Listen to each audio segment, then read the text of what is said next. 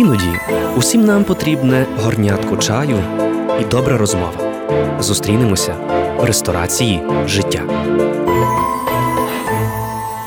Вітаю слухачів і глядачів Львівського радіо. З вами отець Павло Дроздяк, і ми розпочинаємо нашу жовтневу ресторацію життя. Бачите, в останній програмі перед вересним місяцем я десь пожартував, що це буде наша остання програма. І навіть не міг собі подумати, що ми на місяць зробимо невеличку паузу. Паузу для того, щоб подумати про те, як маємо рухатись, розвиватися далі. Знаєте, іноді життя вносить свої корективи. Процитую класика, кажуть, життя іноді дає свої тріщини. Але ці тріщини потрібно для того, щоб Бог залив їх своїм золотом, і ми ще більше блистіли одні для одних. Насправді, сьогоднішній ефір ми розпочинаємо із такої одної євангельської події. Власне, в момент, коли наш Ісус Христос разом зі своїми учнями і апостолами, вони провадили активну діяльність, тобто люди йшли для того, щоб це слухати Слово Боже, оздоровлятися. Багато хто просто хотів побачити цього чудового вчителя і його команду, з яким він працював. Якщо ми подивимося з точки зору сучасного менеджменту, то Христос насправді для себе обрав якось не зовсім таку правильну команду некваліфікованих людей, команду, які насправді одиноко, крім віри, не мали нічого, але, мабуть, що це було потрібно для Господа Бога, тому що Господь не кличе кваліфікованих, але кваліфікує покликаних.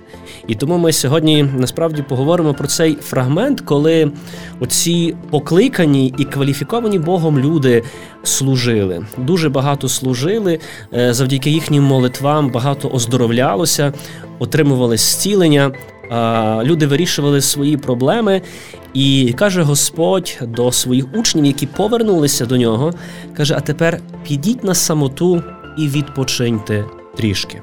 Насправді це є дуже серйозний меседж, коли Господь Бог каже, що нам потрібен відпочинок. Ми іноді думаємо, що відпочинок – це лише стосується, скажімо, наших літніх вакацій, які ми використовуємо для того, щоб набутися більше разом, полагодити якісь свої справи, полетіти десь у відпустку. Ні, Господь говорить про дуже якийсь такий дуже особливий відпочинок – піти на самоту, усамітнитися. Адже ми живемо в постійному русі, ми живемо в часі і просторі, який дуже нас виснажує, бо багато служимо одне одному. Багато, насправді, витрачаємо своїх таких емоційних моментів, і коли ми втрачаємо вже цю таку психоемоційну стабільність, проходять надзвичайно критичні моменти, які можуть нам зашкодити. І тому Господь каже, підіть на тишину, відпочиньте, побудьте самі з собою. Як важливо нам побути самими з собою. І, скажімо, коли ми починаємо вересень місяць, ми зазвичай говоримо, що це є початок нового сезону, початок такого нового навчального року, відновлюється вся наша праця. Але ми зустрічаємося з іншим моментом, коли ми кажемо про існування так званої осінньої депресії, коли ми говоримо про існування так званого часу і простору, де я втрачаю бажання будь-що робити, де мене вже не вабить моя робота, де я нуджуся від тих людей, які мене оточують, де я справді хочу часами побути на самоті, але ця самота не приносить мені жодної ні користи, ні полегшення. І це, насправді, є для мене дуже болючим моментом. І ми кажемо, що людина входить в таку осінню депресію. Як лікуватися від цієї так званої осінньої депресії? Як лікуватися від цього стану, коли ми стаємо втомлені зміною тих погодних наших умов, коли ми починаємо прокидатися і ще не сходить сонце, коли ми вже такі втомлені увечері, 8:00, 8:30, а ще, здається, не ніч, а я вже так втомився чи втомилася і хочу дрімати. Насправді, ми мусимо ті сили десь у чомусь черпати. І найкраще ці сили черпати є нам у Господі. Знаєте, що нам пропонує Господь? Для чого ми покликані піти на самоту? Ця самота дозволяє нам знайти, насправді, мир і спокій. Це означає, що десь в цей період осіннього часу я маю знайти місце, де я можу позбутися гаджетів, де маю я позбутися, скажімо, всіх тих моментів, які мене відривають від того, що є для мене насправді дуже цінним і дорогим. Бо якщо я не відійду на самоту, якщо ця осіння депресія, це незадоволення, яке є в мені, воно зайде так глибоко внутрішньо в мій світ, я тоді справді перетворюся на так званого живого мерця. Людину, яка, здається би, живе, але і не живе. Людина, яка приходить до праці незадоволеною і повертаються додому такою ж незадоволеною. І скільки би, власне, люди, ті, які нас оточують, не докладали зусиль, нічого не допомагають. Чому? Тому що це є моє завдання – змінитися. Це є мій стан, коли я маю сказати: Боже, ти бачиш, я зараз потрапив в певну пастку, потрапив в порожнечу і не знаю, як з неї вийти. Тому допоможи мені це зробити. Допоможи мені, Господи. Тобто, в який спосіб боротися з цією депресією? Не депресувати від стану, не сумувати від того, що, мовно кажучи, завершилася пора літа, прийшла пора осені і зараз нас чекає довга зима. А справді зараз осінь є час відпочити для того, щоб увійти в цей зимовий період. І це найкраще робити з Господом Богом, з молитвами, своїми певними молитовними правилами, які ми можемо для себе побудувати. Бачите, неодноразово ми зустрічаємося із тими речами, коли час осіннього періоду ми всі розходимося. Кожен розходиться по місці своєї праці, але все ж таки є люди, які залишаються на самоті, але ця самотність їх не лікує, а навпаки їх дуже втомлює. І неодноразово, коли ми, знаєте, чоловіки повертаємося із роботи додому, знаєте, а є такі піднесені, тому що вийшли, працювали, приходимо додому, а нас зустрічає вдома жінка, яка бурчить. І ти не розумієш, в чому справа. І природнім питанням, яке в нас виникає, скажи: а що ж ти цілий день робила?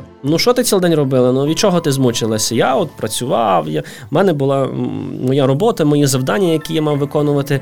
А від чого ти змучилася? І знаєте, от маючи цей місяць часу, я намагався шукати цікаві матеріали, з якими ми з вами поділитися. І ось одна жінка написала дуже цікаву штуку, яка є для нас такою дуже сильною, потужною і мотиваційною, я вважаю. На запитання, власне, чоловіка, а що ти цілий день робила, вона дає дуже чудову відповідь. Це такий авторський текст. З чим ви заробляєте на життя, пане Павле, скажімо так. Так, це було питання, яке поставили, умовно кажучи, мені люди, до яких я прийшов. Працюю бухгалтером в банку. Та ваша дружина? Вона не працює. Вона домогосподарка. А хто готує сніданок для вашої родини? Моя дружина, бо вона не працює. Оскільки вона прокидається, вона встає рано. Тому що їй все потрібно організувати. Зібрати дітей, одягнути, простежити, щоб вони поїли, почистили зуби, взяли з собою все необхідне. Також вона дбає за те, щоб малюк, який прокидається, поміняти йому підгузки, нагодувати його. Ага, і ще, коли вона справді збирає дітей до школи, вона і турбується про те, щоб кожен мав свою канапочку, і таким чином ми могли в обід щось перекусити. А що вона робить потім? Зазвичай вона вирішує, що може робити що завгодно, поки вона виїхала в центр. Вона може піти, щось купити, вона повертається додому і вона далі займається приготуванням, бо вже зовсім скоро діти прийдуть зі школи, їх треба буде завести на різні гуртки. А що ви робите увечері, дорогий чоловіче? Я, звісно, відпочиваю. Я ж втомився після цілого дня роботи у банку. А що ваша дружина робить? Вона готує вечерю, годує нас з дітьми, миє посуд, знову прибирає на кухні, потім все готує до сну, потім вона протягом ночі ще час від часу може встати до дітей і багато інших якихось справ. І це є будні більшості жінок по всьому світі, які прокидаються рано вранці, і їхній день закінчується пізно вночі, а може навіть і не закінчується. І це називається, що домогосподарки не працюють. Насправді, наші жінки працюють 24 години на добу. І від цього треба віддати належне. Ми іноді не цінуємо тих речей, не помічаємо. Нам дуже бракує цього правильного тайм-менеджменту, щоб розуміти, скільки моя дружина вкладає в мою сім'ю. Насправді нам бракує усвідомленням того, що коли ми зайнялися однією працею, поміж ту працю можемо випити каву, можемо собі поговорити, розвіятися, то наші дружини весь свій вільний час вони посвячують, вони жертвують заради нас. Десь хтось може сказати, це правильно, це і є завданням і робота дружини. Так, але вона також і має право на відпочинок. Вона має також право відпочивати.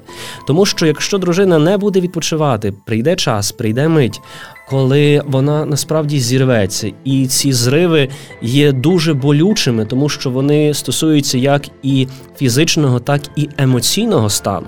Тому ніколи не треба нехтувати, власне, тим, що сьогодні роблять наші жінки. Треба пам'ятати про них. І це є дуже важливо, чому я саме підняв цю тематику. Тому що неодноразово в часі цієї пандемії зустрічаюся з тими речами, коли жінки залишаються вдома, а чоловіки працюють. Коли сім'ї страждають від якихось певних непорозумінь, від тої такої сімейної робочої втоми, яка їх вбиває. І тому в нашому житті ми завжди покликані шукати і робити щасливими одне одних. Ми покликані до цього розуміння, до толерування. Я розумію, що, можливо, ми не будемо виконувати ті самі функції, що і жінки, але ми, як чоловіки, маємо докласти всіх зусиль для того, щоб бодай зрозуміти важкість їхньої праці, дати їм можливість відпочити від тої такої життєвої втоми, яка дуже часто їх нищить, бо в протилежному випадку, якщо ми не будемо цих речей робити, ми говоримо про почуття любові, яка вмирає. Адже любов, яка одного разу була благословена Господом Богом в тайні подружжя, вона, на превеликий жаль, може просто втратити свою силу. І тоді ми кажемо, нема відчуття, що ми є подружжя, нема відчуття того, що ми є любов, немає відчуття того, що наші діти є спокійні, умиротворені і в школі себе адекватно поводять. Чому? Тому що в них є вдома все гаразд. Пам'ятайте, що ми є неначе та мозаїка. І кожен з нас складає цю мозаїку і відіграє дуже важливу роль в тому, власне, пазлі під назвою «життя». І тому нам дуже важливо пам'ятати про цю втому і про час відпочинку. Тому зробіть цей час відпочинку. Пам'ятайте, Господь нам дав цілий тиждень для того, щоб ми мали можливість працювати, займатися своїми справами і дав нам один день для відпочинку. Напевно, що не даремно Господь Бог цей саме один день дав для відпочинку. Не для того, щоб ходити далі по супермаркетах, не для того, щоб далі, власне, купувати, продавати, займатися щоденною, буденною роботою.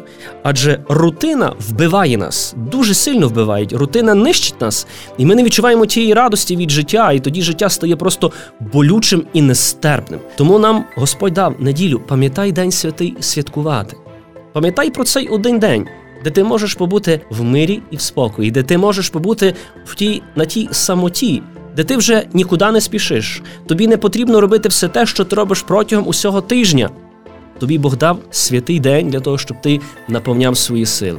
Знаєте, кожен з нас має свої гаджети. Ці гаджети можуть бути останнього покоління. Але якщо цей гаджет не буде заряджений, якщо його батарея буде вичерпана, тоді ним можна лише, напевно, що бавитися в пісочку, тому що він втрачає свою цінність, коли немає в собі цієї енергії, цього заряду. Тому і пам'ятайте, що ми є дуже сильні в очах Божих, ми є дуже особливе творіння в очах Божих. Пам'ятайте, що Господь Бог дав нам можливість, щоб ми могли одні одного підзаряджати тією доброю, позитивною енергією. Тому хочу і вас підзарядити цією доброю енергією, пам'ятати про маленькі такі гудзички радості, про маленькі перлинки, які справді дають нам життя. Одного разу мені довелося бути на медичній конференції, де був дуже особливий гість. Цей гість був світлої пам'яті блаженніший патріарх Любомир. І ось коли після конференції ми мали зустріч з оргкомітетом вже такій неофіційній, власне, атмосфері, блаженнішого спитались: блаженніший владико, чи можна вам запропонувати горнятко кави, чаю чи якогось іншого напою? Блаженніший сказав: так, будь ласка, зробіть мені горнятко кави. Зразу виникло питання: блаженніший, а яку вам каву зробити? Блаженніший подумав і каже так: зробіть мені каву, як поцілунок. Це викликало ще більше нерозуміння у господарів, які запрошували, каже блаженніший, а конкретніше. Ну дивіться, зробіть мені каву як поцілунок, щоб була міцна, щоб була солодка і щоб була гаряча. От і я вам зичу, щоб ви сьогодні для себе приготували такий добрий напій як поцілунок. І мали з ким з ним розділити, і якщо буде можливість, то й поділитися тим поцілунком тієї теплоти, що був міцний, гарячий і солодкий. Я дякую, що ви терпеливо чекали місяць часу. Ми знову виходимо в наші ефіри, і вже в нашій наступній зустрічі ми будемо готуватися до дуже особливого дня, Дня пам'яті дітей, які відійшли до вічності від нас в моменті зачаття чи на перших місяцях. Тому будемо мати дуже особливих гостей. Тому слідкуйте за нашими ефірами. І я сподіваюся, що цей новий сезон і цей жовтий місяць буде для вас цікавим, смачним і солодким. З вами був отець Павло Дроздяк на хвилях Львівського радіо. Ми запрошуємо вас до наступного ефіру в нашій ресторації «Життя».